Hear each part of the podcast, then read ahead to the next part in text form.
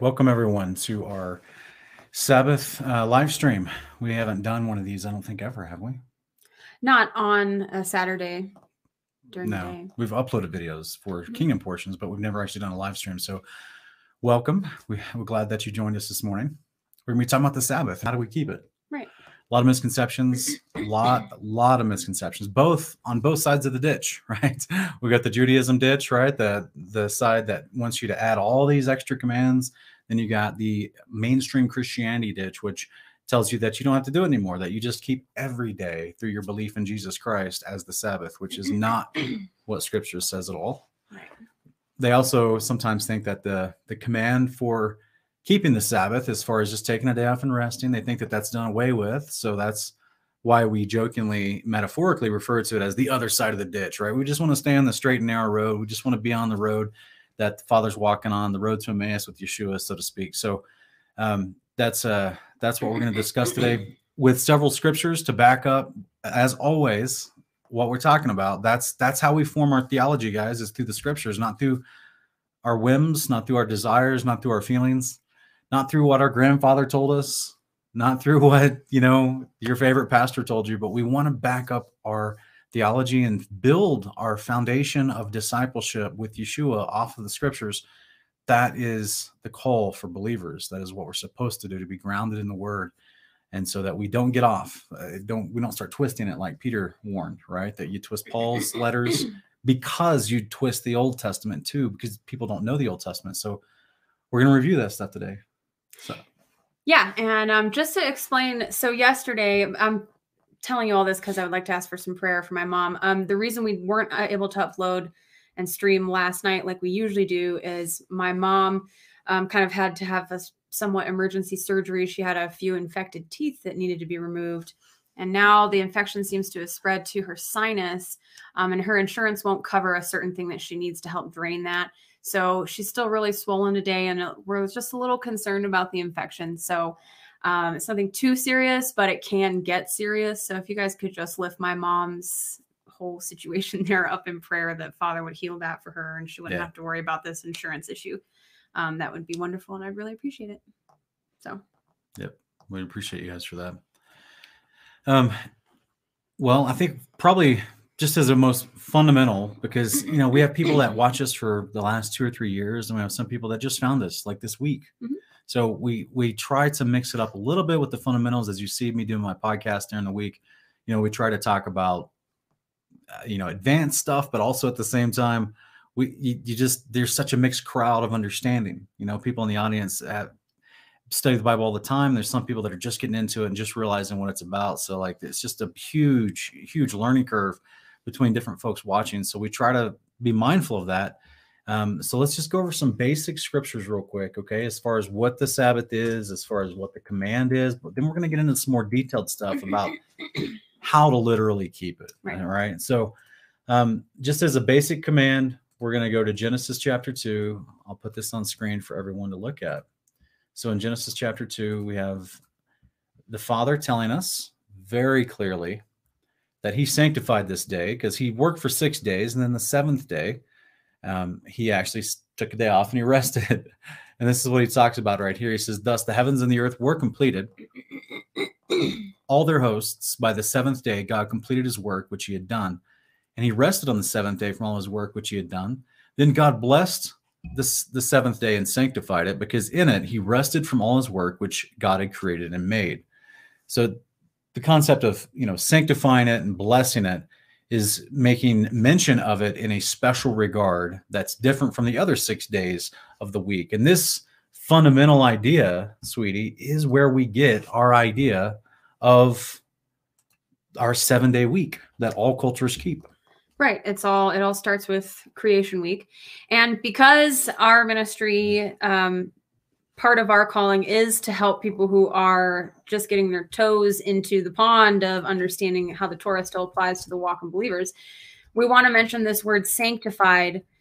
You know, oftentimes that word is kind of just ignored in mainstream Christianity. And there's so many areas of the New Testament where that word is used. Mhm. And the word sanctified, it, to sanctify something literally means to set it apart according to the word of the Father. So it's not just a whimsical, you know, be holy without really defining what that means to be holy. It's being set apart to the Father for a special purpose, for His purposes. That's right. So when we think about the Sabbath day, it's a very special day. He set it apart right at the beginning. He did. Let's look at an actual instruction to everyone who's a disciple of Yeshua, who's a part grafted into Israel. Uh, this is this is the same idea from Jubilees, but it just goes into a little more depth. And he says, "And he, that's Yahweh, the Creator, finished all his work on the sixth day." all that's in the heavens and on the earth, and in the seas and the abysses, and the light and the darkness, and everything. He gave us a great sign, the Sabbath day, that we should work six days, but keep Sabbath on the seventh day from all work and all the angels of the presence, all the angels of sanctification. These two great classes, he has bidden us to keep the Sabbath with him in heaven and on earth. And he said unto us, Behold, I will separate unto myself a people from among all the peoples, and these shall keep the Sabbath day, and I will sanctify them unto myself as my people. And I will bless them. And as I've sanctified the Sabbath day and do sanctify it to myself, even so will I bless them, and they shall be my people, and I will be their God and I've chosen the seed of Jacob from amongst all that I have seen, and have written down as my firstborn son, and have sanctified him unto myself forever and ever. And I will teach them the Sabbath day, that they may keep Sabbath thereon from all work. And he goes on to explain um, a little bit further. We'll jump into the rest of this passage um, as we go and progress. And uh, so basically, he's tying directly the Father sanctifying this day with Israel. That's what he means by the seed of Jacob and all who believe in faith and obedience, who's grafted into the seed of Jacob. He's tying all that to the sanctification he gave for this day unto our sanctification. And he's saying that he and the angels, verse 18, they keep it in heaven, which is a beautiful thing. So you're not just doing this by yourself on the ground, you're literally adopting his behavior that he and the angels are keeping above you in heaven above. Maria, thank you. We appreciate you um, for your super chat. Bless you with all your heart, knowledge, and all your ways. To yeah, amen. We really appreciate you. Thank you for that. So this is the this is Jubilees chapter two. This this conversation that we're reading with Yahweh is actually happening through an angel, through the agency of an angel on Mount Sinai. That's that's why it uses the word us in verse 18 here. I'm going to highlight it so people can see it quickly. So he has bidden us to keep Sabbath with him in heaven and on earth. That's the angel speaking to Moses. So this is Moses being being given a message on Mount Sinai during the 40 days by the Father and an angel that was talking to him. Um, this is the angel that is mentioned in Exodus 23 that Yahweh says, I'll send my angel ahead of you. Um, do not test him basically because he will not pardon your sins. This is a this is his agent and messenger sent to give messages and help with protection, but he's not um, you know somebody that's going to be, you know, being gentle with him in a sense because he was their guardian, but also he's like the mouthpiece in that moment of Yahweh himself. So it was a lot of reverence and a lot of severity given to this guy talking. This is the guy talking in Jubilees, and he's telling Moses, who's supposed to communicate this to all of the Israelites that came out of the Exodus, keep Sabbath. Here's why we keep it in heaven. It's been sanctified since creation, just like we read from Genesis 2. So if we go back, we see this um, same instruction in the book of Exodus, and we go to chapter 20, in in the famous commandments that some people label just the Ten Commandments, there's a lot more here actually, but that's a, a misconception of mainstream Christianity. We go in verse 8 through 11, it says the same thing here. Remember the Sabbath day to keep it holy. That means set apart, that means sanctify it. Six days you shall labor and do all your work, but the seventh day is a Sabbath of the Lord your God. In it you shall not do any work you or your son or your daughter, your male or your female servant, or your cattle or your sojourner who stays with you. And by the way, guys, this doesn't mean the King James from the 1500s used the word slavery, mm-hmm. uses the actual word slave, and yeah. we have a different connotation for that in modern culture. It just literally means servant, guys. It'd be the same thing where, like back in the day, where your business was at your house. That means your employees very often would stay on your property and work at your business, which was on your property, they were then considered your male and female servants because they're literally serving you and you're paying them. So this is this is where this terminology comes from. Um, but he even says for the cattle or the mm-hmm. sojourner who stays among you, uh, which is great because that means you're encouraging if someone's traveling and staying temporarily with you, you're encouraging them the behavior of the father as well. So it's uh, verse 11 says, For in six days the Lord made the heavens and the earth, the sea and all that's in them, and rested on the seventh day. Therefore, the Lord blessed the Sabbath day and made it holy.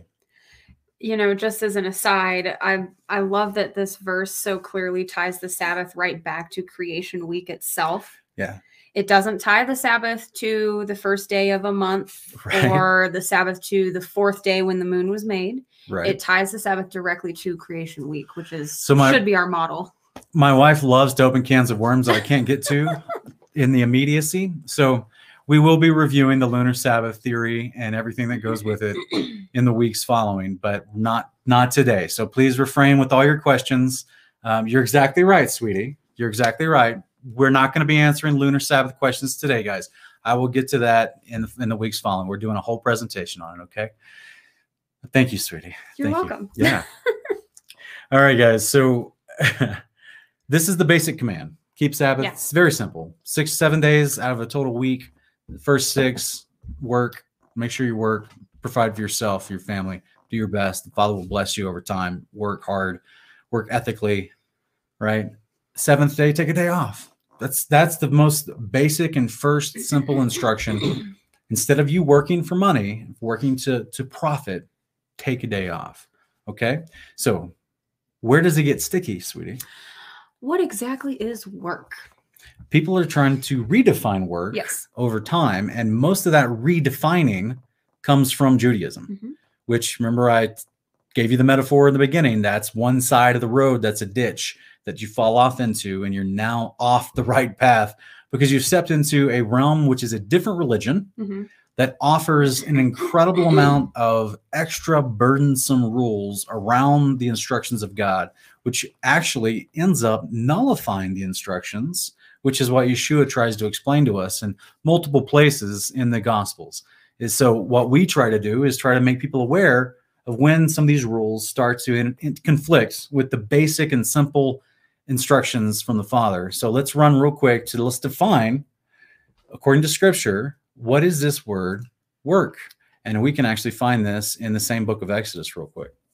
Right. Because if we are not keeping this part in context of what the word work actually means, we can fall into the same thing that mainstream Christianity falls into when we're reading the New Testament, where Christianity sees the Pharisees accusing Yeshua of breaking Shabbat by breaking their man made traditions. That's right. And since Christianity doesn't understand the Torah and what's actually what work actually is according to the Father and not the Pharisees, they start to assert that well, you Jesus himself was breaking the Sabbath. Look here, he did all these things against what they think is the law, but it's actually the laws of the Pharisees. So some people get really bothered by the fact that Mhm. Sean and I are critical of Judaism.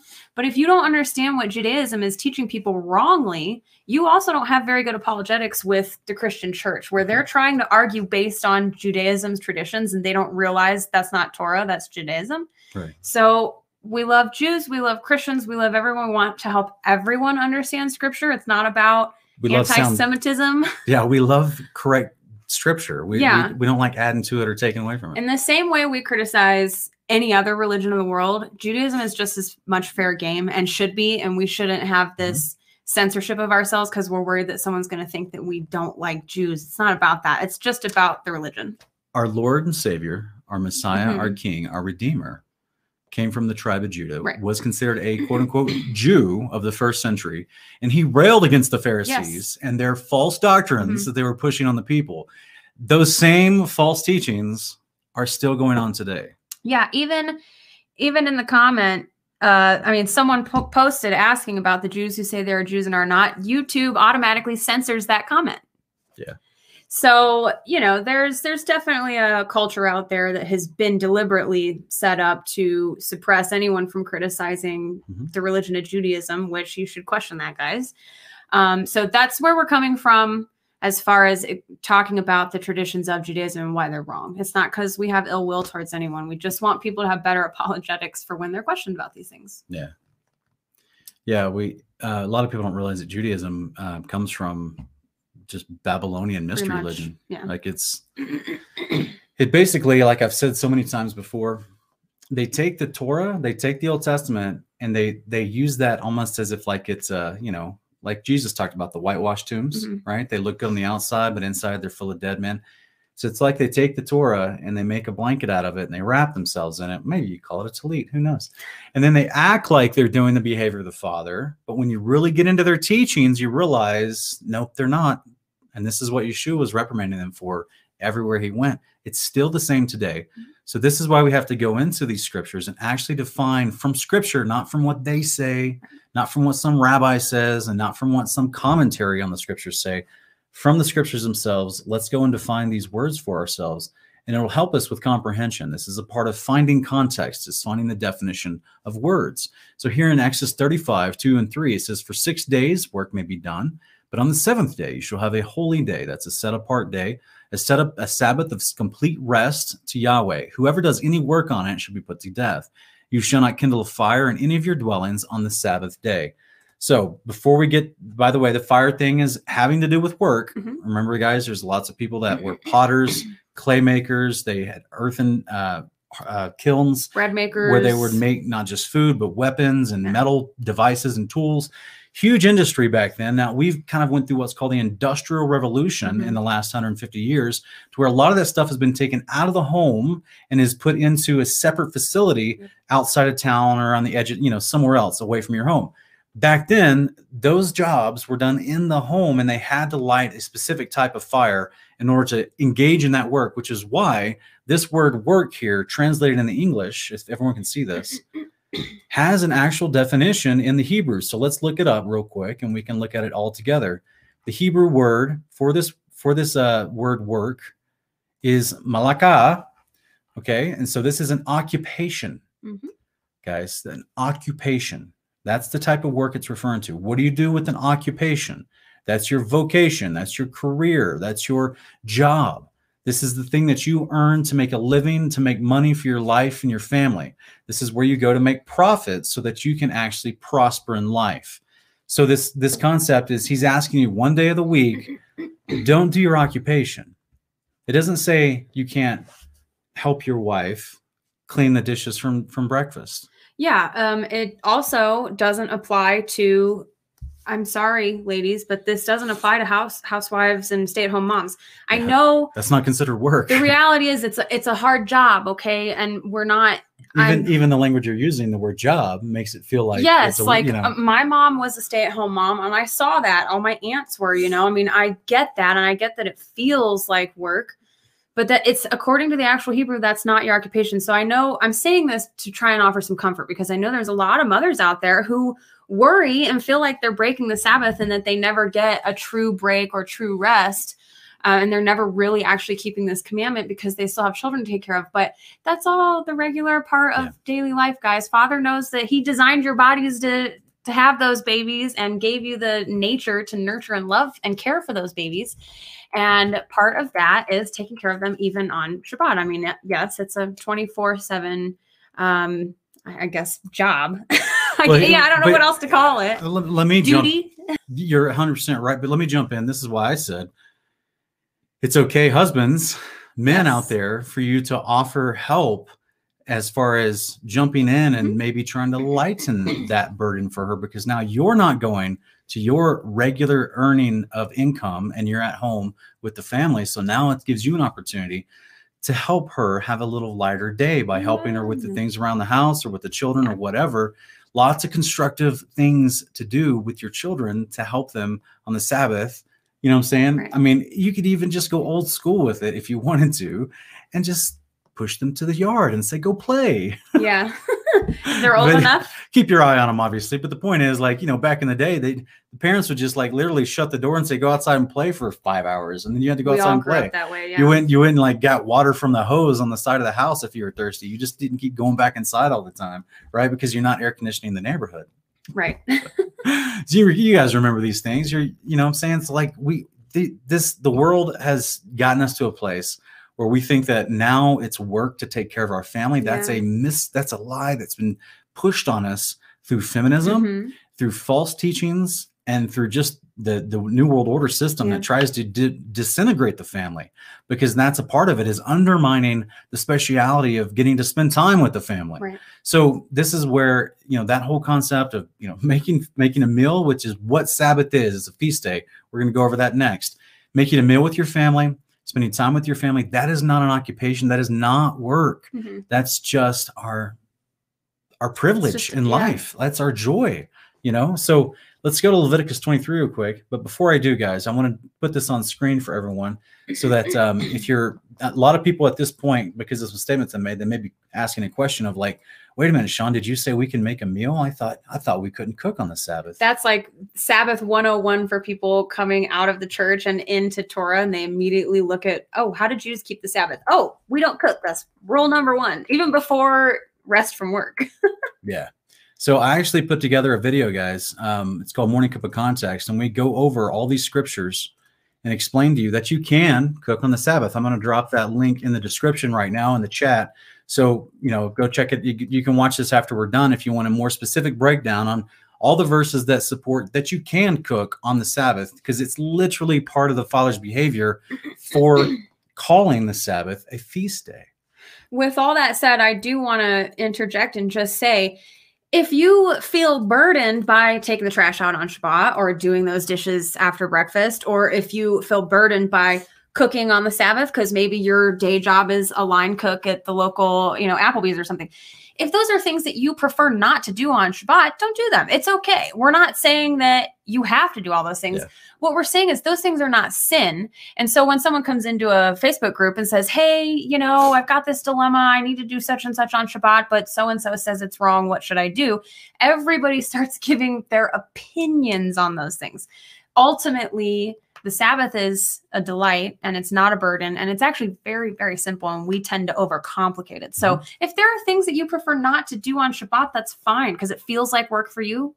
That's totally fine. Mhm. But we have to be intellectually honest with the text. And the word being used there for work is specifically your occupation. So let's not Im- impose our view on those things onto other believers who may be fine doing their dishes on Shabbat. You know, I toss my, if I've got dirty laundry, I toss it into my washer and let the washer do its work that day. So just wanted to put that in there. Um, we, we can address this before we move too much further because we actually just went over this. This is uh, Carly's asking about can someone explain the scriptural reasoning buying or selling or both or neither on the Sabbath? We actually just went over that verse when we went to Exodus chapter 20, where it says, you know, neither you nor your son or daughter, male or female servant, or the sojourner among you, you know, all of you guys rest. So if the sojourner among you is someone that is not aware that he is uh, in the land of Israel or he's in covenant. And this is why that specific context or that specific instruction was for them living in the land of Israel at that specific moment. Yes, we're in the dispersion. We're living in what's called the time of the Gentiles. We're dispersed as believers all across the plane of the earth, under the heaven, everywhere, as as was prophesied. Um, we're we're currently living in the atmosphere of Deuteronomy 31 through 4. But the idea is that the reason that the father would tell him in Exodus 20, not you, your son, your daughter, your male or female servants, or the sojourner among you, is that means everybody is taking a day off. So that means nobody would have their shop open. Yeah. You see what I'm saying? Their marketplace, their shop, Right. or whatever. So that way you're not causing th- someone else to have to work for you, or which usually equates to you having to buy or sell. It's the commerce concept of if they're having to work for you, well, then they're earning profit. That's a clear, clearly against the work concept, mm-hmm. right? If you're having to buy them, that means that they're actually having to do their job to sell you a product at profit to make it worth their time. Otherwise, you're just doing a free exchange at a friendship. And if you want to do that with people, that's something different. But to go out to an actual place of commerce and try to do the buying and selling and making somebody work for you against their will, because everyone within within Israel was supposed to be keeping Sabbath. Now, the, the caveat comes in, sweetie, is where people in this culture today go, wait a minute though, no one around me keeps Sabbath, and they have the restaurants open and they Mhm. have the Walmarts open, and what do I do? That's between you and the Father. I would, you know, do your best. We've never been perfect at it because we've forgotten stuff occasionally that we Yeah. needed for things, but we try the best we can to go out and have all of our stuff that we are going to need to use, to eat, to drink, which is what we're going to go over these verses here in a minute, already prepared and in our house on you know, on the sixth day, but by the end of the sixth day, I should say, so that on the seventh day, we don't have to go out and make someone else work for us if we can avoid it. Yeah, a lot of people um, harken back to Exodus 16 in the cooking on Shabbat debate, and they talk about how it was commanded to, you know, uh, collect double. The context of that whole thing was all about the manna. Mm-hmm. But in modern times, that's how we prepare for the Sabbath. We go to the store mm-hmm. and we get all the food and whatever we're going to need, if you know, so that we don't have to, you know, go to the store the following day. And actually, this question brings up a good point about the book of Jubilees is actually the only book that explicitly tells you do not buy and sell on the Sabbath. So, Sean and I, you know, we have our apologetics for this book, and this is one of those examples of we see um, Nehemiah referring to the command not to buy or sell on Shabbat. And that command isn't in the five books that we have in our 66 book canon, but that command is explicitly in Jubilees. So I just wanted to add that in there that, hey, this is another proof that at least Nehemiah had Jubilees, other than all the other people we've pointed out are clearly quoting from it. Um, so here in Leviticus 23, guys, let's, uh, I'm sorry, let me take this down real quick. so here in Leviticus 23, we have um, the appointed times. And this is the whole introduction to this chapter is the Father bringing up these are the appointed times, which are the holy convocations. They're called the Sabbaths, in which this is where we get the command right off the bat for the weekly Sabbath, in addition to all the Passover, unleavened bread, Feast of Trumpets, Sukkot, Shavuot, all these other instructions. We're right off the bat, we're getting the command for the weekly Sabbath to be maintained because it is a holy convocation. It's a day of complete rest, and it's a day that you don't do any work. Same with the other the other uh, um, fat, excuse me. Same with the other Sabbaths that are listed in this chapter. You don't do any laborious work. So this is where, you know, you just have to make a judgment call on whether you, you, you know, putting something in the dryer from the washer is laborious work. I, I personally don't think it falls into the realm of the definition that we just showed everyone for actual laborious work in the context of keeping the Sabbath.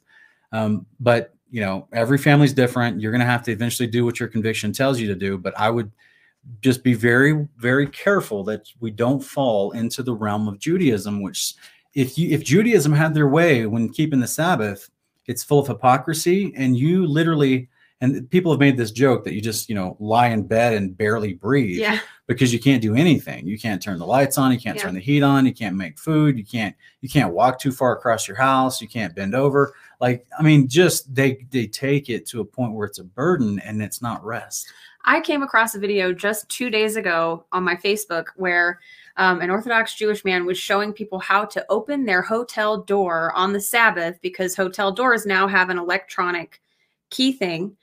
And uh, in Judaism, because of the not kindling a fire commandment, they've turned that into not using electricity because they believe there's if there's a spark that's kindling a fire. So this man proceeds to show people how to tie a shoestring to the inside of the handle of their hotel door and bring it down and slip it under the door so that whenever they go out and they come back, they can pull that shoestring and not have to use their electronic key to open the door. It took him like 10 minutes to, to get it all, you know, jury rigged. So to me, I was like, gosh, that's such a burden. There's so much involved in that when you could just use the key on your well, hotel door. while he's walking through a hotel lit by electricity with people employed air conditioned by electricity you know. just mm. yes so uh, yeah the, like i said the hypocrisy that just it makes it a, a, burden this is why yeshua talked about in matthew 23 uh, verse 4 he's like you, you know you you literally add burdens to the people without lifting a finger to help them and he calls them hypocrites in the same breath mm-hmm. so the point of this is that the the burden there is no burden for Shabbat, guys. That's the whole point of Shabbat is that it's not a burden. Yeah. Is that the Father said, "Hey, how about a day where you you're not burdened with life, right? right? How about a day where you just rest? You just chill out and rest. Oh, by the way, what if you focused on Him? Mm-hmm. That's that's usually what Shabbats are about. Same thing with the appointed times that we were just looking at in Leviticus 23 right? When we're looking at the Passover, looking at the Shavuot, the Feast of Trumpets, all this stuff points to the coming of the kingdom of God. All of it points to the Messiah. All of it points to the Father's goodness toward mankind. Same thing with a weekly day of rest. Just take a day of rest. It's a holy convocation. It's a set apart day of meeting with the Father. So that would imply your thoughts, your heart, your intent is to be focusing on the Father. Um, and I want to point out that what the Bible calls a holy convocation, we tend to refer to as a feast day. Yeah. You won't see that term feast day, you know, and I mean, you might in some translations, I, I don't know them all, I guess, but just keep that in mind when you're thinking about this not cooking on the Sabbath thing. The Sabbath is literally the first feast day listed on his chapter of these are my feast days, these are my holy convocations, these are That's the right. days that you get together, you feast, you you enjoy your time together. Um, and I also, um, just to bounce off of what Sean is saying about how this day is about focusing on the Father, sometimes that can get people into uh, an area of confusion and what I would consider legalism in the negative sense of things like weddings, funerals, uh, family members' birthday parties, things like that. Um, there are a lot of teachers out there who will tell you you are not to go to someone's wedding on the Sabbath because that takes all the focus off of the father and puts that on the bride. That's her day, not the father's day things like that. If it's a distant relative or a friend or something, you know, that's one thing. If it's like your daughter, your niece, you know, someone close to you, and you're going to actually highly damage your witness with them when you tell them, I'm not coming to your special day because it's the Sabbath and I'm not allowed to do that. Well, there's no commandment against family gatherings on the Sabbath. If those gatherings don't involve you buying, selling, being served uh, by someone, uh, things like that, then I don't see any reason why you can't go. I mean, especially if there's a, a, funeral of a, you know, close, someone close to you and things like that, you know, we got to remember that uh, this, the, the, the point of this commandment isn't to cut us off from our families and give us an opportunity to make our families feel uh, condemned and, and like they're not, you know, they're somehow not doing something right because they have some sort of an event that they're doing on that day. Now, if you personally just have a serious conviction about it because, well, that wedding requires all these things to be going on that, you know, people are being paid for, blah, blah, blah. That's between you and the Father. But ultimately, I'm telling you these things because I don't believe that we should be imposing our position on those things onto other believers when that stuff is not written in scripture as sin. We can't call something a sin that's not called sin in the scriptures. So again, it's totally between you and the father. Your if you're married, your husband, your wife, your your family situation, how you guys feel on that. Um, but ultimately, there's no commandment against those kind of gatherings on any of the Sabbaths. Like we talked about before from Exodus 20, you know, the idea of not making your son or daughter, female servant or sojourner among you work. That's you not imposing yourself on them to make them work. If they're not choosing to obey the Sabbath on their own, you can't make them. Like this isn't something that this, we're not inside a government structure of Israel back in the day where they actually had the judges and the priests doing the judging and the, the judges at the city gates to settle matters and disputes and to actually enforce Torah behavior in all regards for all people within the covenant, quote unquote, the Constitution of Israel, right? So th that's where, you know, your son may not abide in Sabbath with you. And then he's trying to, the only day he could get off work to even hold his wedding is on a Saturday and you're going to create lifelong strife because he doesn't even understand the Sabbath or want to keep it at his point in his walk, and you refuse to go to his actual wedding, you know, to me that falls into the realm of for one, you're you have to keep Sabbath, you have to keep Torah in your heart. You can't force it on other people to keep. That's a decision they have to make. And two, Yeshua said it's good, it's okay to do good on the Sabbath. Right. So if you're blessing a relationship, if you're not causing him to actually work for profit for you personally, but you're blessing that relationship and trying to show him love, you're doing good on the Sabbath. You know what I'm saying? This to me, it's yeah, I've seen some, I've heard some very bad, very religious teachings on that as well. And it just creates a lot of family strife within people because they get so legalistic about how to keep the Sabbath and it's not supposed to be a burden. Right. And I'm pretty sure Jubilees tells us that the actual wedding feast for Jacob and Leah was a seven day feast. So I'm actually trying to find real quick. I, I, thought I could, I thought I remembered exactly where it was, but I, I guess not. But you can keep going. I'm sorry. That that was all I had to yeah. say. Um, I I'm pretty sure I've seen that uh, recorded just as a cultural thing for the Israelites for time immemorial, as far as their their weddings weren't just a one day thing. Um, not that that you know equates itself to scripture, um, but I just pretty much what I. Well, it definitely to me it would ma- it'd be very fitting because of the, unleavened bread seven day That's feast. true. So it's uh and first and last day are special. So Pretty much, I just want us all to cool it on each other as far as how each other keeps Sabbath. You know, I mean, if someone's blatantly working, you know, and they haven't even bothered to try and find some kind, you know, some kind of alternative to whatever their work situation is, and they're asking about those things, okay, offer that advice. But you know, I've seen some people who uh, someone posts about the soccer game they're watching on the Sabbath, and people get on his post and start telling him he shouldn't be watching soccer on the Sabbath. Maybe that's not something I would watch on Shabbat. Personally, I don't feel that honors the Father, but I'm not going to go tell another person, you know, oh, you shouldn't be doing that. I mean, first of all, it's none of my business. Second, I can't back it up with scripture. So that's really the, the, the main issue. um, I'm going to try to address a couple questions real quick Okay. before we keep going. Sure. Um, Carly's asking, does someone know which calendar we keep? Everyone asks us this like weekly. We probably more than weekly. We probably get this question several times a week. Um, guys, we, we don't keep Judaism's calendar. Uh, we keep like the Enochian Jubilees calendar, which is a 364 day calendar that has um, obviously all you know all the same feast days that are listed in Scripture, but also we understand the proper new moons, and we don't take Judaism's reinterpretation of the new moons. We take Jubilees' interpretation. You guys remember the Book of Jubilees was rejected by the Pharisees of Judaism in the first century AD. Same with the Book of Enoch because they changed the calendar from going from a solar model to a lunar model. So this is why there's so much lunar Sabbath Mhm. confusion today. Please hold your comments and questions. I will do an entire video on this in the following weeks. Like I said earlier, uh, it's already in the works, and so this is why there's so much confusion on that. But we we keep a uh, what's called considered an Enochian Jubilees calendar, and uh, there's a, a ministry that's already put together a fun, easy graphic to go look at. It's myhouseministries.com. Um, if anyone's watching, if you want to drop that link in the chat for for Carly or anyone else that wants it, myhouseministries.com. Click on the calendar they have.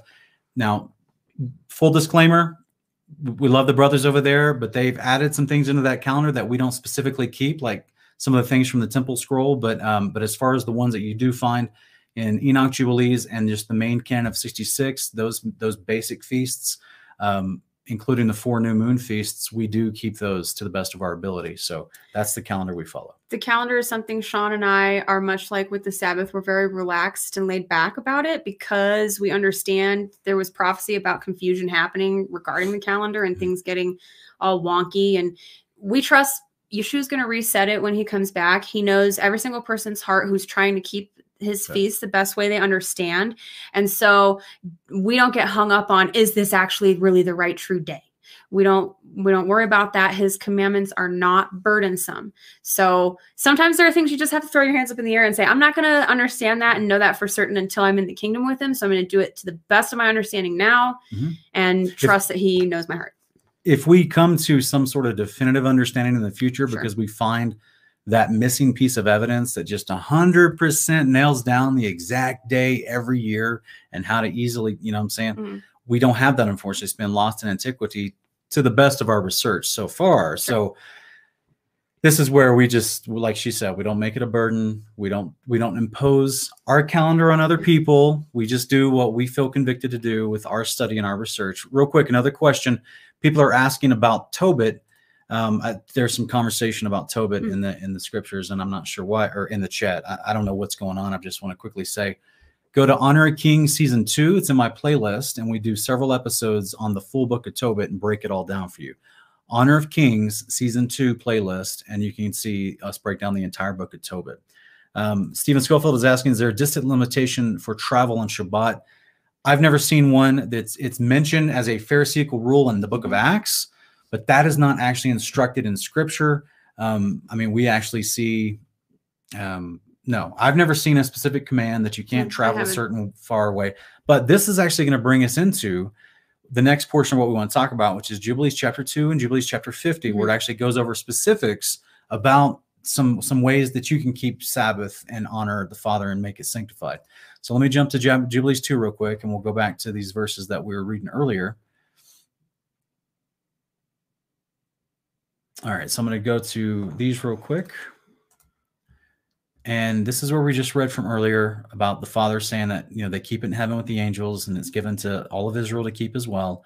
And he says, verse 21 Thus he created a sign in accordance with which they should keep Sabbath with us on the seventh day to eat and to drink and to bless him who has created all things as he's blessed and sanctified unto himself a peculiar people above all peoples, that they should keep Sabbath together with us. And sweetie, the reason why I love this passage in verse 21 is because it's what we were just talking about.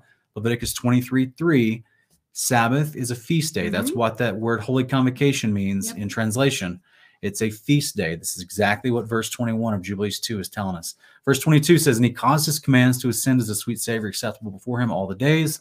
Verse 23 There were two and twenty heads of mankind from Adam to Jacob, and two and twenty kinds of work were to be made until the seventh day. This is blessed and set apart, and the former also is blessed and set apart. This one serves with that one for sanctification and blessing. Um, he goes on to explain a little bit more about not doing any work and the penalty within Israel, especially when they actually had a government set up with their own nation. The judges, if someone was intentionally breaking Sabbath to try to work for profit, there was a death penalty involved if they wanted to rule that way. But it goes on to explain here in verse 28 through 31 and everyone who observes it and keeps Sabbath from there on, all his work. That means he stopped working for profit, right? Mm-hmm. The vocation, the occupation. They will be holy and blessed throughout all days like us. And the angel is saying, if you do this behavior, you're going to be blessed like we are. That's pretty cool. You get the blessing that angels have, right?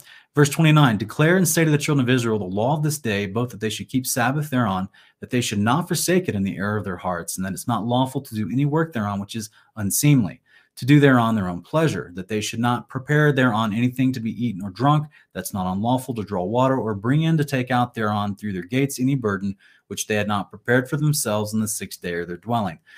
This is the part where I made the entire video with a lot of scriptures, not just this scripture, but with a lot of scriptures about the ability for you to actually cook on Shabbat.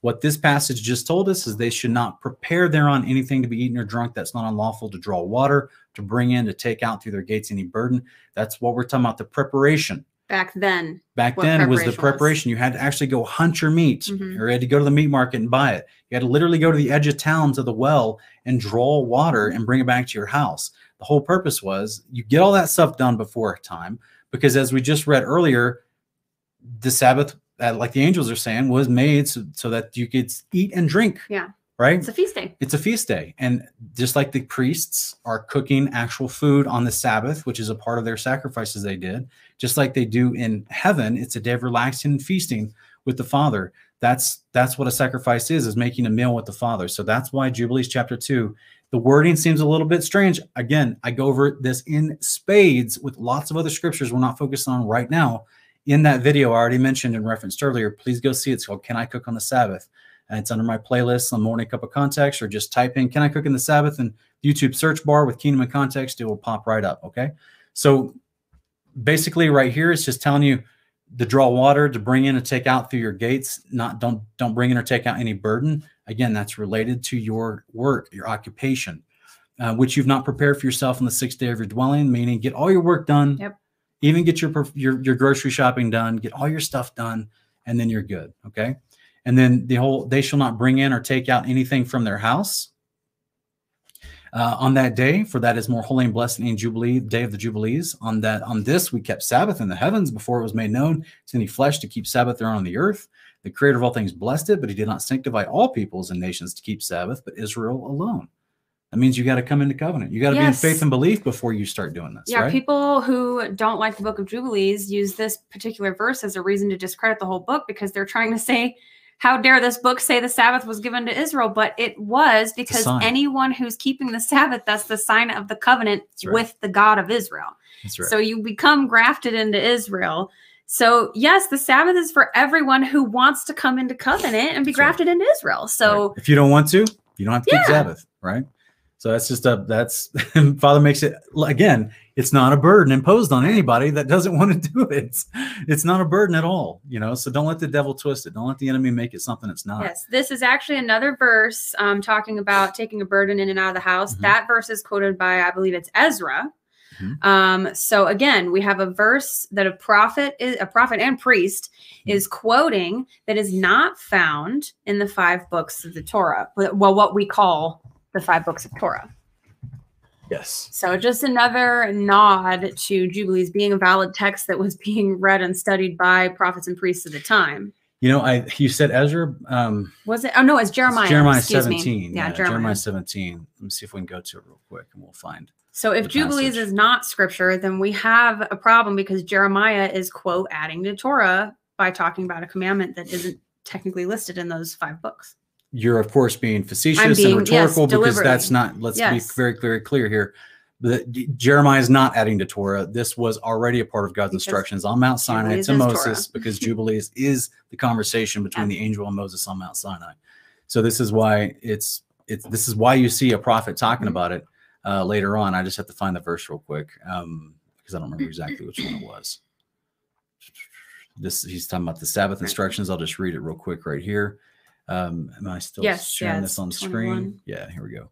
Thus the Lord said to me, Go and stand in the public gate through which the kings of Judah come in and go out, as well as in the gates of Jerusalem, and say to them, Listen to the word of the Lord, kings of Judah, and all, all Judah and all inhabitants of Jerusalem who come in through these gates. Thus says the Lord, Take heed for yourselves, do not carry any load on the Sabbath day, or bring anything in through the gates of Jerusalem. You should not bring a load out of your houses on the Sabbath day, nor do any work, but keep the Sabbath day holy as I commanded your forefathers. Guys, this is not in Exodus, it's not in Numbers, it's Mhm. not in Deuteronomy, it's not in Genesis. Not Leviticus. It's not even in Leviticus. It's only in Jubilees. So we have a prophet quoting Jubilees. Is it And- any wonder because during the same time period, archaeologists have actually found a little pegboard that they kept the calendar from Jubilees in ancient Israel dated back to the days of Jeremiah. So this is again, like I said earlier, the Pharisees of the first century during the days of Jesus, they told people to stop reading Jubilees and Enoch because they disagreed with it and they were switching to a lunar calendar. So this is this is a huge contention. I'm going to do a video on it. Just want to tease that out there so to give you a little understanding of why you see stuff that Jeremiah is saying that lines directly up with Jubilees, Mhm. yet modern day Pharisees and Pharisees of Jesus's day will tell you don't listen to Jubilees. Okay. And um, just so, just to touch on this act of carrying a load, Sean and I suspect this is probably related to trade, Yeah. buying and selling. Which is why you come to the gates of the city. Sure. Um, we've in the past we kind of thought maybe it just means if you have if you're moving, like literally Yeah. moving from one house to another, don't do that on the Sabbath. Yeah. Like one day I wanted to take something out to the garage, Right. you know, and I was like, no, it's a Sabbath. I, I, I don't, is that breaking Jubilees to move Right. a burden out of your house? But then I was like, I had to look at the context of Jubilees, all talking about doing occupational work. Right. And especially this chapter of Jeremiah and Yeah. what he is specifically addressing with the problems that the Yeah. children of Israel are having. And they were just pining for the Sabbath to be over so they could get back to work and making money. Yeah. So if you feel convicted not to move on Shabbat and you have the opportunity to schedule around that, go ahead and do that if you just want to be Yeah. safe about it because the words aren't explicit. But Sean and I are pretty sure, especially because it's talking about carrying a load on the Sabbath. Yeah. We're pretty sure it's refer- referring to trade. So, Yeah, taking taking like an old mattress out to the curb because Yeah. you know what I'm saying. Like that's you're not making profit out of that. That's Right. not an occupation that you're doing, um, unless you're a professional mover. Then of course don't do that.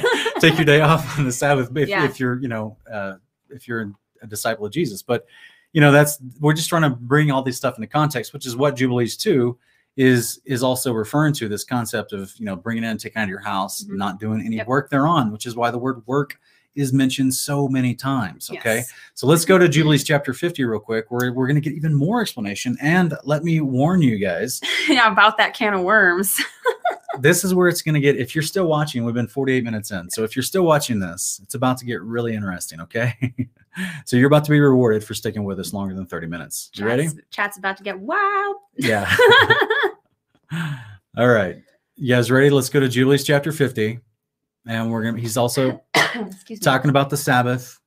Uh, let's just start right here.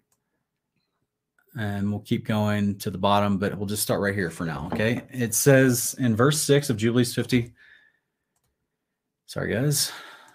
It says, And behold, the commandment regarding the Sabbaths, I've written them down for you, and all the judgments of its laws.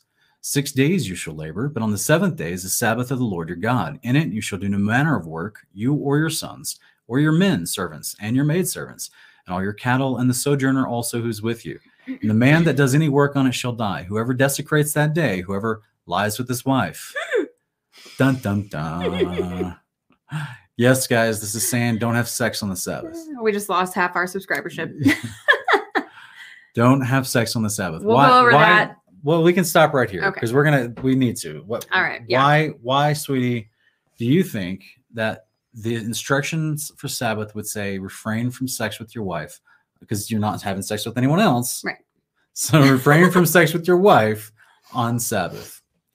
Um, okay, well, if we go back into uh, Leviticus, the Mhm. cleanliness laws, and the act of coming to the tabernacle with sacrifices and for holy convocation means gathering. Mhm. So, um, yes, the, the Sabbath day is mainly about rest, but people also gathered to worship at the temple. Now, worship involved sacrifice. Right. So people were able to bring their sac. I mean, if you were working all week and you needed to bring a sin sacrifice, Sabbath was probably the day to do That's that to because it. you were off of, Yeah. you know. Um, so if you had any kind of emission, and especially with intercourse, you were Okay. unclean Okay. So and not able to go I apologize to interrupt you. I just, you said the word emission. You said it the way you said it so fast. I don't know. discharge, If, I should say. yeah. If any and if any fluids coming out of your body in, pertaining to sex, Yes. just want to be clear for Um, people. I guess um, modern version is called a discharge, and Yeah. Shauna are like, "What exactly?" Okay, we'll just eh, we'll just put anything. You know, if you got a runny nose, maybe don't go to ta- the tabernacle that day. Um, but the cleanliness laws would actually make it impossible for you to go and do your worship on the Sabbath at the tabernacle that day because you weren't in a situation to actually be able to approach the tabernacle. So being unclean in and, in and of itself and the act of intercourse with a, a man and a wife who are lawfully married that is not sin not that is sin. not wickedness No. but it renders you into a, a physical state where you unclean. c- if you approach the tabernacle you could be a grease spot like that because you're unclean and you're going into the presence where the glory cloud of the father is going to be You yeah, in a severe sense, like in the tabernacle that's in a meeting At with that the, time, with the angel that was hovering above it. That was yes, you you some bad things could happen, but we also talked about this in our leprosy videos. Mm-hmm. This also could cause the leprosy to break out on you or your clothes. Um, if you came unclean before the tabernacle, which is God's holy presence, Mhm. and you're unclean. So this is why the Father, for your own good, Right. for your own benefit, was like, hey, this act, even though it's good with your wife, even though it's appropriate, even though it's not sinful, this act will make you unclean, and that may not be good for you if you come into my holy presence. So therefore, this is why you would not want to have sex on the Sabbath, because normally you went to, you're trying to keep it set apart, right? Yeah. Not to do your own pleasure thereon, right? Yes, sex with your wife is your own pleasure. Let's just be real about it. I mean we should okay so we have a question in the chat about we don't have a tabernacle now so isn't it okay Right. We're, we're- eating pork makes you unclean.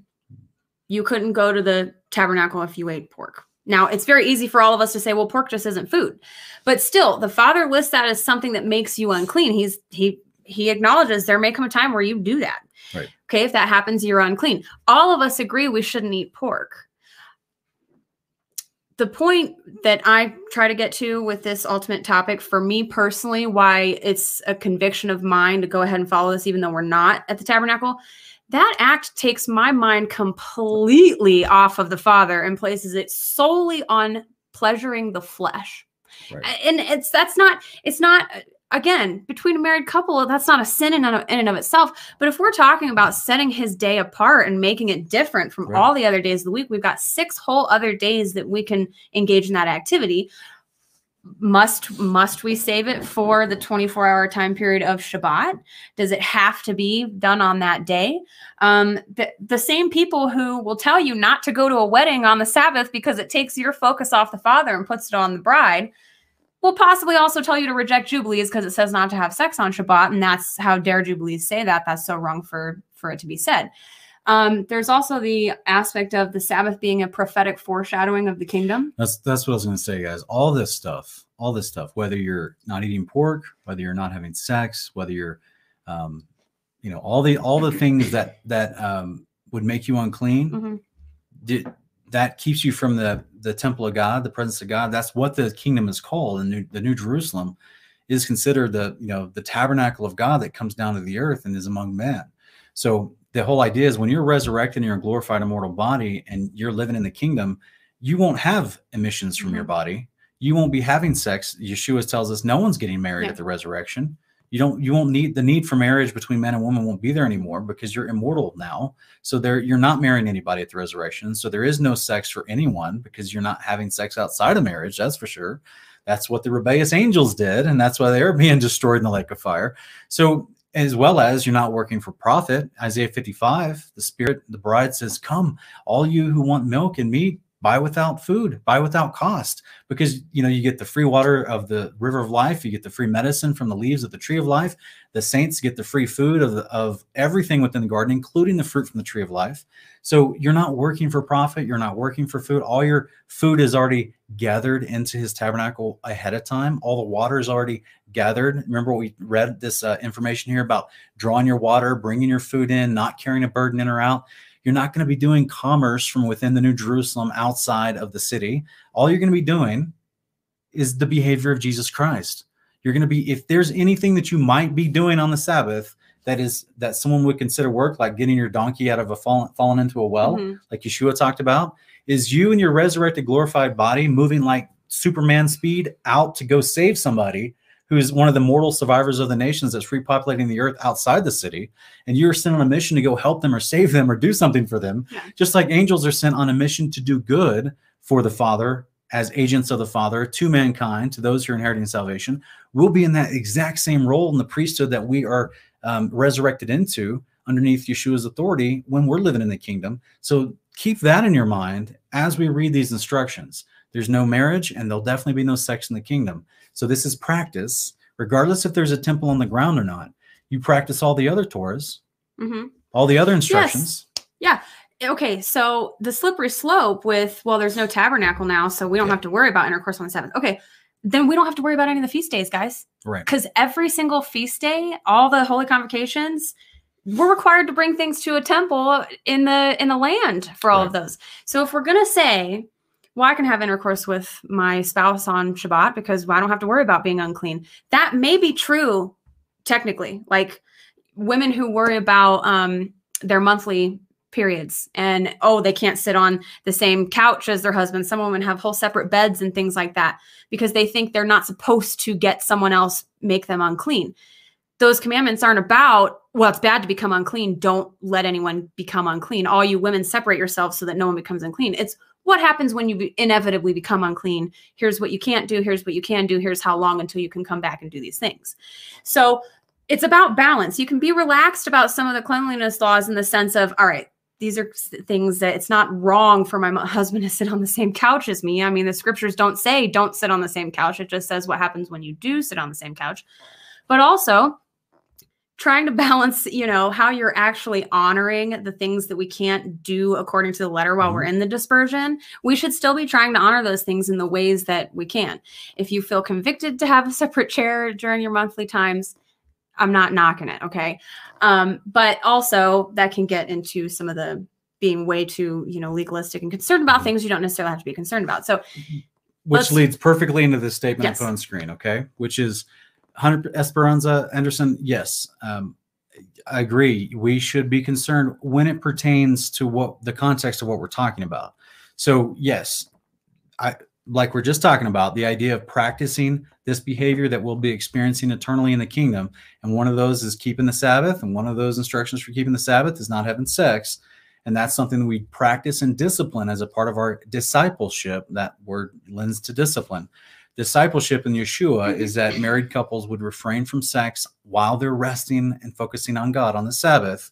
So this is where you would practice being clean, but don't let that take you into a place where you say, if it's not Sabbath, that you're refraining from your husband's need for intimacy because suddenly you, you think, unclean. oh, we got to be clean. Yeah.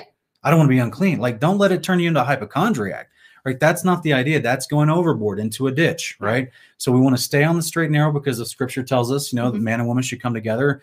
Paul even instructs us that if, if you should take any separation in sex between a married couple, let it not be for too long, lest one of you becomes tempted, right? So this is this is a very big deal. So this is why we want to treat this with as much care and concern as possible. Yes, being in this specific context, focusing on becoming clean or staying clean, I should say, during the Sabbath so that you are just practicing for what you'll experience in the kingdom. Um, yes, we're not in ancient Israel. We don't have to go to a temple with sacrifices and be clean to be checked by a priest. But at the same time, we're practicing now for what's going to come to fulfillment in the kingdom come. With that, we don't want to go overboard and become a burden to where now anytime we think it's unclean that we're you know that we've got some We're horrible in thing. sin or Yeah. something. Yeah. So because if you go into Leviticus 15, 14 and 15 and you see the other things that make you unclean, Yeah. suddenly if you take that too far and because you don't you don't remember the context of them having to come before the presence of the Lord at the tabernacle or the temple, which we cannot do right now, you may take that too far into your life today and then suddenly you're literally going to stay at a motel every time you have your monthly time, your Yeah. woman time. Yeah. You see what I'm saying? So this is where people take this too far, but we try to keep it in the context of the uh, of the instruction. That is Yeah. how you have comprehension. That is how it makes it not a burden. Keep it in the context of what the Father's talking about. So Yeah, last thing I'll say on this topic, and then we'll finish the whole passage and go through the other list of things not to do and to do. Um, I think most of us understand the concept of treating this day differently in terms of the things that we do throughout the day. So, uh, by that, I mean a lot of us won't watch the things that we normally would watch on our YouTube apps or television if you have television.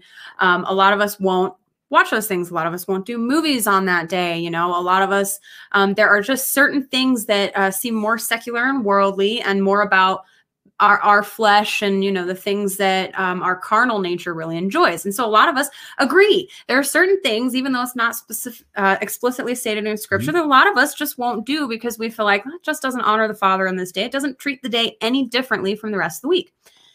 I put intercourse into that um, category as well. So if we completely if we didn't have jubilees I personally would still feel odd about having intercourse on the Sabbath because, yes, it completely takes my focus away from a holy set apart day and puts it totally on myself and my own flesh. And I'd rather not do that on his day. So that's the last thing that I'll say about that particular topic. okay, um, I'm looking for um, a couple things I wanted to address real quick. Um, Jeremiah 15, 16 is asking about Matthew 12, 5, about, you know, why did the Phar- why did Yeshua tell the Pharisees that the Mm. priests break the Sabbath yet are not guilty? Um, I in Jeremiah 15, 16, respectfully, I'm rewording what you're asking because what you asked is not the actual scripture. So I'm going to actually go to the scripture so that people aren't confused because this is where we get into all types of misunderstandings and arguments is when we ask a question about scripture, but it's not the actual scripture, it's being misquoted. So let's actually go and look at the actual verses so that people are not confused about this. Um, and this is Jesus whom is responding in rebuttal to the Pharisees. The Pharisees are trying to trap him, trying to see that he broke Sabbath, but actually he didn't break Sabbath. He actually just broke the Pharisaical oral Mhm. law, which they had made up. So that's he's he's basically just going against their traditions and they don't like him for it. So here in verse five, he's schooling them on the actual law, which they're not keeping. And he says, Or have you not read in the law that this on the Sabbath the priests in the temple break the Sabbath and are innocent? But I say to you that something greater than the temple is here. So the idea is what he's talking about, the, the priests in the temple, that was their job. Remember, the Mhm. Levites, including the sons of Aaron who become the high priesthood, they were given that allotment in the Torah, in the covenant, their portion. Since they didn't get any land, they were actually in Leviticus 8, they're actually brought to the Lord as his portion out of all the tribes of Israel. And so, therefore, the other tribes' tithes and offerings would go to supply the needs of the Levites. This is how they got their, their food and their ideas, but they also had the cities that were given to them inside of the actual geographical boundaries of inherited land given to the other tribes.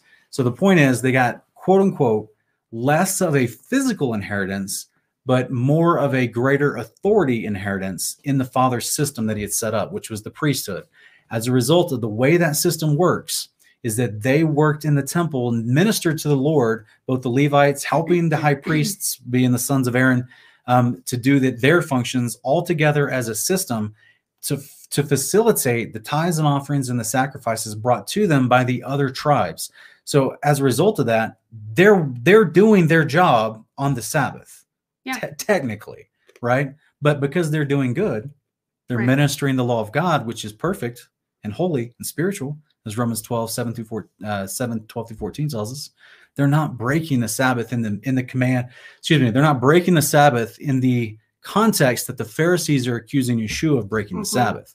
They're just going against the normal order for everybody because from the get-go the priesthood was already put into a special category that they would be the ones to do the business of the sabbath like the things that had to be done on the Sabbath for the feast days that we read about from the law of God, they were the ones appointed to do that. So technically, they're breaking the Sabbath, meaning they're doing what what actually you know brought them their livelihood, Yeah. which was to facilitate the the offerings that were brought to the temple. But yet they're not breaking it because of disregard. They're not breaking it out of disrespect. They're not breaking it because they are not wanting to be in covenant after they already said they wanted to be in covenant, right? So they're not being a turncoat. They're not breaking it in an evil or negative way. They're literally just quote unquote breaking it as a result of the function the Father told them they needed to be doing on that day, which is exactly what the angels do on the Sabbath in heaven above. And in their priesthood, they keep the Sabbath, but then there's certain, certain ones of them that are allotted to do priestly duties in the heavenly tabernacle above, just like Yeshua, who's a high priest in the Melchizedek priesthood, is in the heavenly tabernacle above doing his duties. So that means on Sabbath days, he's overseeing sacrifices done in the heavenly tabernacle. That means on the Day of Atonement, he's stepping up as the main guy to step before the Father and make atonement for all the sins of Israel, both conscious and unconscious. He's the one that's doing actual quote unquote work that's appointed to him on Holy Convocation Sabbath feast days.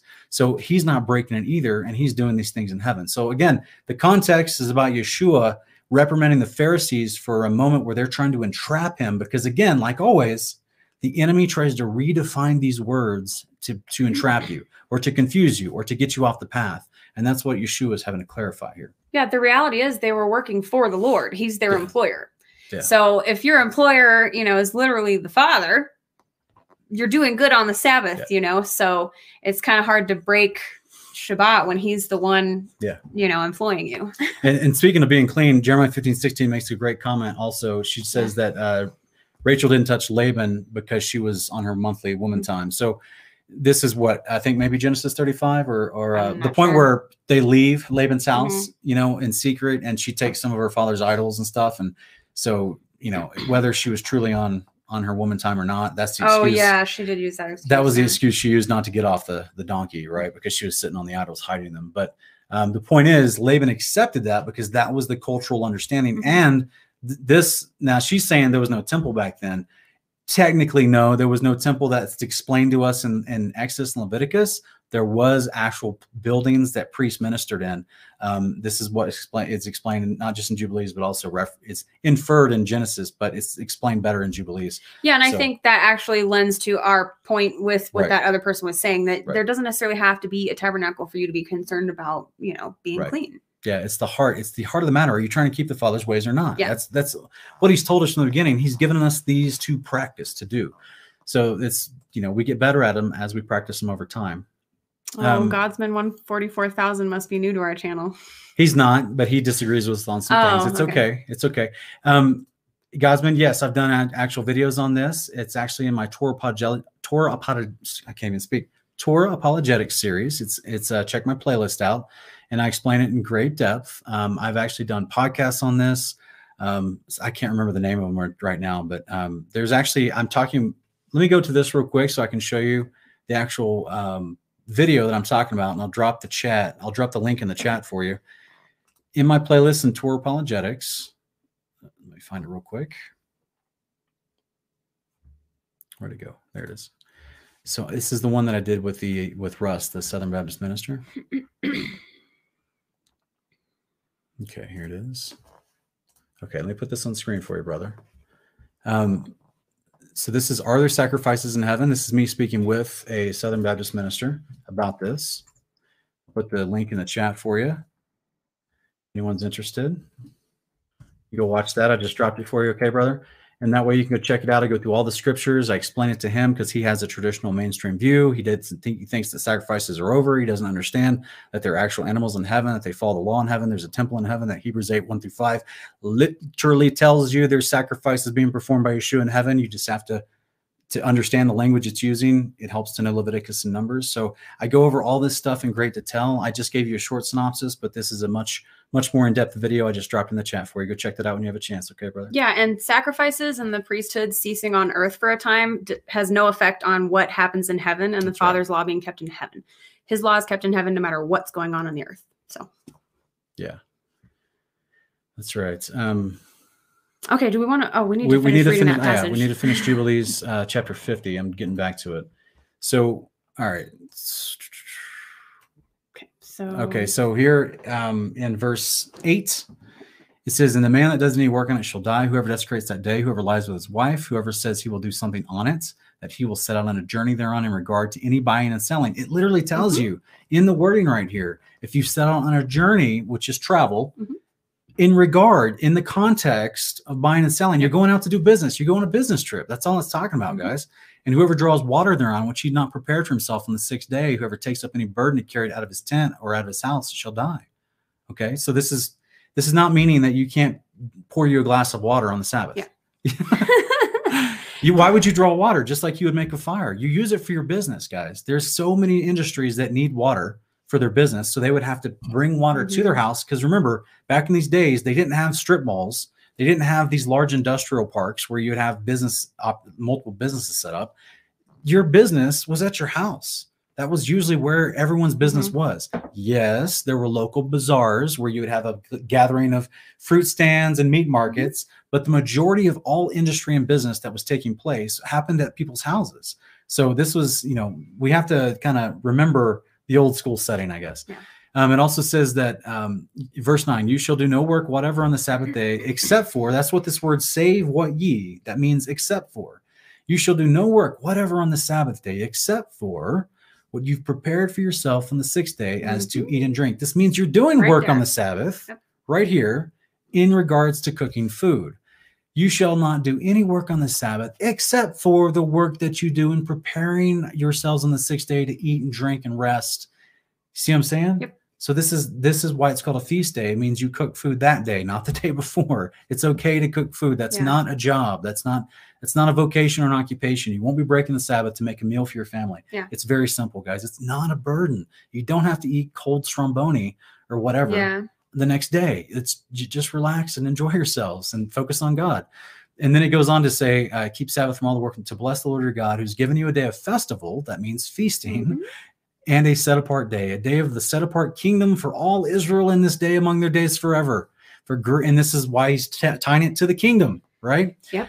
Verse 10 For great is the honor which the Lord has given to Israel that they should eat and drink and be satisfied on this festival day and rest thereon from all labor which belongs to labor of the children of men, except for burning frankincense and bringing oblations and sacrifices before the Lord for days and for Sabbaths. This is what Jeremiah 15, 16's question was earlier about the priests, right? Mhm. They actually have a job to do on that day. Verse 11 This work alone shall be done on the Sabbath days in the sanctuary of the Lord your God, that they may atone for Israel. So, what's Yeshua doing in Matthew 12, 5? He's referencing Jubilees 50, 11, which the Pharisees wanted to ignore. But if they had just read this verse right here, they, they he would have said, Or have you not read in the law? Mhm. that the priests break the Sabbath. It's being talked about literally right here, verse 11. This work alone shall be done on the Sabbath days in the sanctuary of the Lord. That's where the priests would work, that they may atone for Israel with sacrifice continually from day to day for memorial well pleasing before the Lord. Guys, what do you think happens in heaven above, in the tabernacle in heaven above? God doesn't keep a different set of rules in heaven. Mhm. He keeps the same rules he gave for mankind to practice on the earth. He keeps them in heaven. God does not change. He is unchanging. And his son, Yeshua, is the same yesterday, today, and forever. It's the same concept. He's a faithful priest who's constantly doing his priestly duty in the heavenly tabernacle above with the angelic priesthood, which is why, anyway, I, I. I, I can't go into it again. I've done so many videos on this, Yeah. but this is why the priesthood is one of our fundamental branches of the context tree. If you don't understand the priesthood, put down the book of Hebrews, put down the New Testament, go back and learn Leviticus and Numbers in great depth, and the book of Jubilees, honestly. Verse 12 it says, And every man who does any work thereon, we're still in the context of work, right? Right. Goes on a journey, that's for work. Not, not, Yeah, you because it was just mentioned right before Right. up above. Because they're obviously going to go on a journey to get to the tabernacle and do their holy convocation with everybody. Deuteronomy 14, there's, e- there's even special provisions allowed for you Mhm. going on a long journey to get to the tabernacle. Does this mean, sweetie, that I can't go visit my family several states away on the Sabbath day? No. Exactly. you can go ha- hang out with your family, or you Yeah. can go to a graduation, or you, you know what I'm saying? Yeah. You can relax, guys. This is supposed to be a day of rest, Yes. not a burden, right? This means don't work for profit. That's the stuff that is considered a burden or a laborious activity amongst the children of men. Um, you can also, it says, don't also till your farm, whether it's in his house or any other place. and whoever lights a fire, also in regards to work, Right. whatever vocation you're in, or rides any beast, why would you do that? They're supposed to be resting on that day too. That's what Exodus 20 says. But also, you would ride a beast to a different place or a town because you're pulling a cart because you're taking product somewhere. You're trying to earn a profit for something. Also, you travel by ship on the sea. Why? Because you're going on a business trip. Or whoever strikes or kills anything. Why? Because you're going out to hunt Yep. for stuff that you should have already taken Yep. care of to bring inside your house to eat and drink the other six days out of the week. Yeah, you can swat a mosquito if you need to. And and people would go hunt and sell it at the meat market for profit Right. right or who slaughters a beast right that's a butcher Mhm. don't work that day um, or whoever catches an animal or that's a trapper that's Mhm. a professional hunter who would catch for profit right so this is yeah you can go like if you're if you're out in the woods and it's a survival situation Yeah. we're not saying that you can't if you haven't caught enough food for six days and it's a sabbath you're not saying you got to go hungry for 24 hours Right. you know what I'm saying? You can. This is all in the context of actually making a profit in your livelihood of working. Um, it says, or whoever. Here's the big one: Yes. Another big one. whoever fasts. You're not supposed to fast on the Sabbath. Why? Well, what is it called? A festival, a It's a holy accommodation, feast day. convocation, a feast day.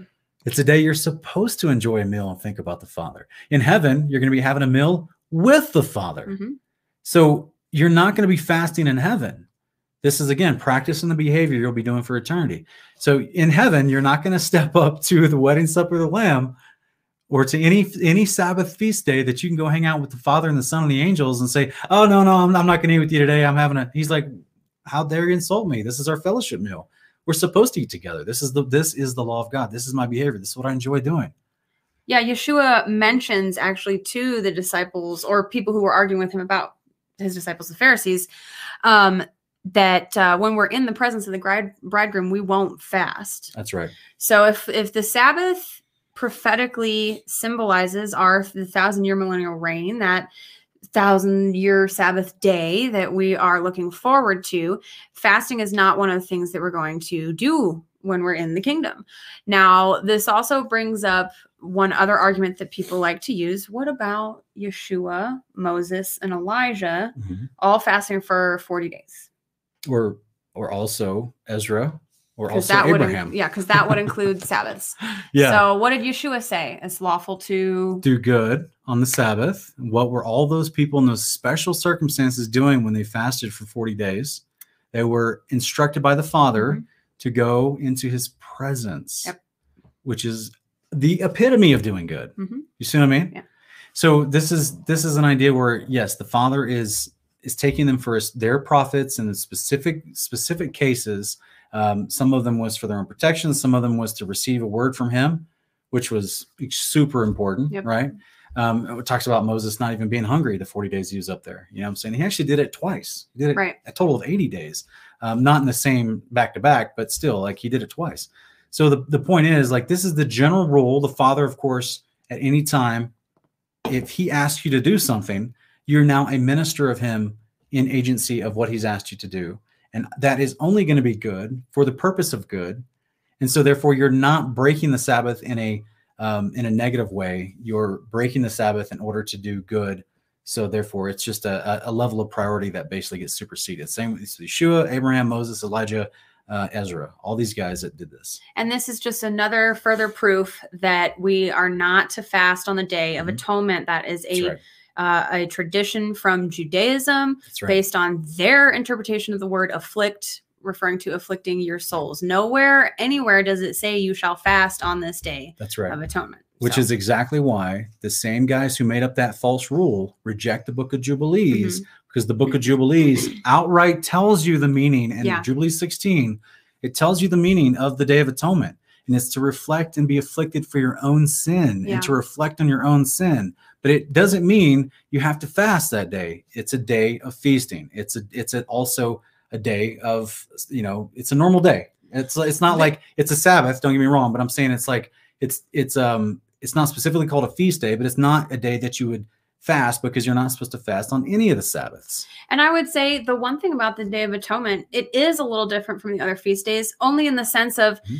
There's supposed to be a different attitude for that particular day where you're mourning over your sin and you are you know repent you know returning yourself to committing yourself to repentance. And there's supposed to be um, an aspect of um, a, a solemn it should be solemn. All the other feasts are these joyous rejoice be happy excited do fun exciting things you know to celebrate that day decorate and things like that. Day of atonement is that one day where you reflect on the solemn nature of your sin and your fallen flesh and the fact that you know our high priest had to go through what he had to go through to Mhm. help us out with all that so. Yeah, and its origins even came from uh, Joseph and the solemnness that Jacob felt, Yeah. thinking that Joseph was dead. So, Yeah. like, there's there's a history there that's explained to you Mhm. from the patriarchs that the Pharisees in the first century wanted you not to know, so they put that book out of the canon and they told people not to read it. In fact, they told people that if you do read it, you're not going to get eternal life. yeah That's how much they were trying to keep people away from this knowledge because various reasons I've already said. One of them, the biggest one being they wanted to change the calendar. So um, this is this is the next thing I want to put up here though is the whoever makes war on the Sabbath, and we get this a lot um, because people think, well, what about? Oh my goodness, Sean, but what about Jericho when the when Mhm. the Israelites were told to, to for seven days to march around Jericho? Like there was a, you know, it doesn't tell us which day they started the seven day Mhm. process. So either way, you're going to run into a Sabbath over a period of seven days, no matter which day of the week you start it. So the, the point is, these guys, they're not going to war when just by walking around. You see what I'm saying? They marched out. For one, it doesn't technically say they were in battle gear, but that's a different, different, you know, caveat. But two, just to be told to go walk around a city that was literally right next to where they were camping yeah they didn't fight anybody that you know what i'm saying now on the seventh day when the walls fell in and they went in and took care of everybody this is this is where they did have their swords and they actually did kill people on that day what i'm thinking is that they were actually killing the people that had already died or that were dying i should say from all the city falling on them right?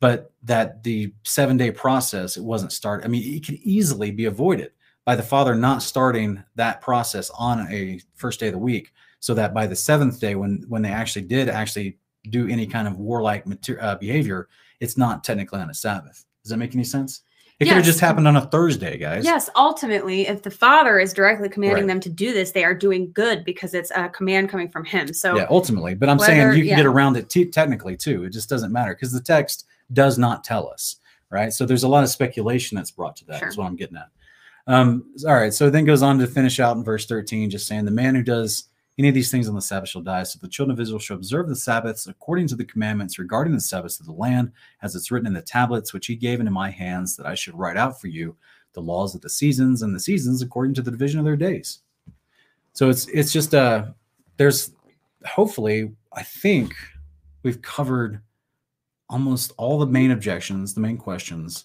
we've covered the heart and the spirit of keeping the sabbath the Mhm. reason that it's a sign of the covenant the technical origins of it um, as well as some of the, the little detailed instructions for how we practice in anticipation of the kingdom um, and we even got because of some of the questions we got to address um, some of yeshua trying to explain through bad doctrine Right. how to properly keep the sabbath and in the right heart how to do it is there anything else you you want to mention Um, high Sabbaths.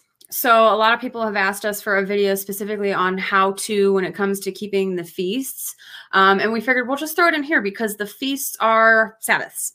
So ultimately, um, we just wanted to let you guys know what we do for the feast days because that's the big question we get all the time. How do you guys observe these? And again, it comes down to remembering the context of the fact that we are dispersed among the nations right now. So there are certain things that we cannot do according to the letter. So everything we do to keep a feast is an honoring and a remembrance of what actually literally happens in the scriptures. So there's no checklist that you need to have specifically for the feast days. Um, however you however you find that it works for your family to honor a feast day, you know, be in prayer about that. But for me and Sean, we treat it like a Sabbath, so we don't work, um, no intercourse, um, no buying, no selling, all of that basic stuff. But then we have a special meal. Um, typically, we'll do lamb for the feast days because that's you know one of the things that was sacrificed in Scripture for those days. If we ever get the hookup on some goat meat, locally, we might look into that. Um, so, but basically, we just we do a special meal. Um, we don't watch secular worldly things. We play worship music. We read scriptures. Um, usually, we'll read the scriptures that pertain to that particular feast day, um, and then sometimes we may, you know, meet up with a couple of very close friends um, online and do a, a short study together. Um, and that's pretty much what we do. I mean, you get into Sukkot, you can get into you know, um, if you want to go pay and have a place where you leave where you live to go camp for a week, you can do that if you want. You can camp in your yard if you don't have a yard and you just set up a tent in your house. I mean, you're you're honoring these things that we can't do literally to the letter. So again, it's about being laid back and relaxed about it for us particularly and just finding a good balance and not fretting if it's on the exact correct day, if I'm doing this exactly correctly, if I'm eating the right kind of whatever for my meal, you know, I mean, because we aren't actually living in the land and living according to the letter of the five books plus Jubilees the six books, um, there are just things that we're not going to be able to do, and that's okay. Father wants our hearts. So if you're if you're not working on that day and you're trying to do something special to set that day apart and honor him and his special times, that's what matters to him right now. So that's our feast days in a nutshell. Mm-hmm. So, someone has a question. Uh, great, thank you for answering. That was great, sweetie. Someone's asking. MPMP is asking, does it matter which day you use as the Sabbath day? Some say it's Sunday, some say Saturday, some say Wednesday. Is our Sunday the correct day to timeline uses? Saturday, guys, the seventh day of the week. It's in Genesis chapter two. It's the very first verse we started out with. I'm not sure if you got here a little late to the broadcast. Please watch the whole thing MPMP, and it will give you a full on answer as far as the origins of the Sabbath. But real quick, I want to encourage everyone if you want to, there's a big debate that rages amongst Torah observant people about, you know, what day the Sabbath is and whether it's a lunar Sabbath on the 8th, the 15th, 22nd, 29th, or if it's actually every seven days of the week. And, the, and the, there's a lot of different, you know, uh, arguments that are brought to the table because of that. And I just want to encourage everyone. Our, our buddy Adam um, Fink at Parable of the Vineyard has done an incredible video on this. If you guys haven't seen this, I highly encourage it. I'm putting it in the chat right now. Please go check it out if you haven't seen it. And it is called Lunar Sabbath Day or Seventh Day Cycle. Okay, so go check this out. During the video, to, to answer your question as far as is it Saturday or Sunday or what, during your video, he shows you a historical breakdown of all the languages and where the, the word Shabbat branched out into very similar words in all these different languages. And it's always the word for the seventh day of the week. It's never the word for Wednesday. It's never the word for Monday. It's never the word for Friday or Sunday.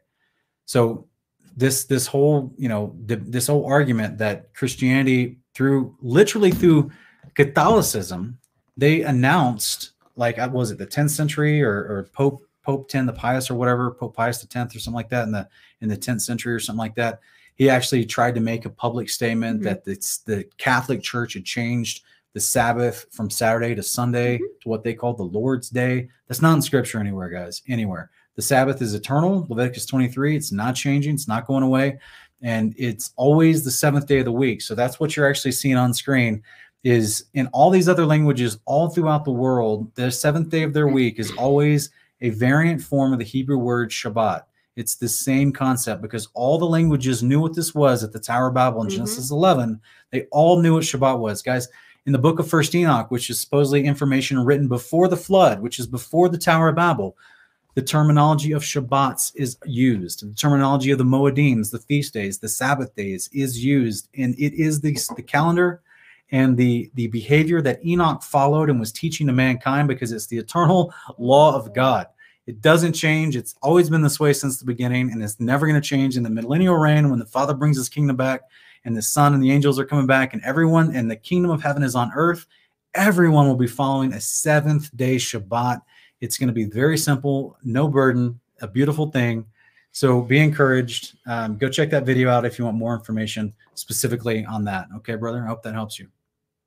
Or sister. I don't know what MPMP means, so sorry. Um, other than that, we appreciate everyone being here we hope everyone has a great Shabbat, you know, um, as you enjoy your rest today.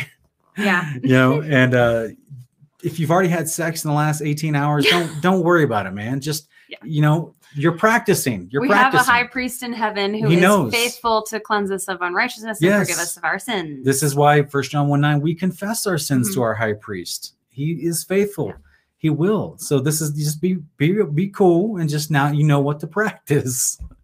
ultimately Sundown's coming soon. ultimately we just want everyone to remember that the, the sabbath is a delight so if you're starting to get to a point where you are panicking about things that you think are you're doing that are breaking the sabbath or you know your husband wants to do such and such at so and so's you know gathering and you are you don't want to it's okay you can be relaxed about it not so relaxed that you're not keeping sabbath obviously Right. but we our sean and i like to focus on helping people helping talk people down from the ledge Right. of legalism and getting way too worried about doing things to the letter when the reality is there are just some things that we won't be able to do until we get there so we honor them in the best way that we know how Mhm. again if you don't like to do dishes on shabbat don't do them on shabbat wait till the sun goes down or the sun comes up whichever day whichever way you're keeping it um, but if your neighbor does do their dishes on Shabbat, don't tell them they're in sin. So that's really what we're trying to help people find the balance with is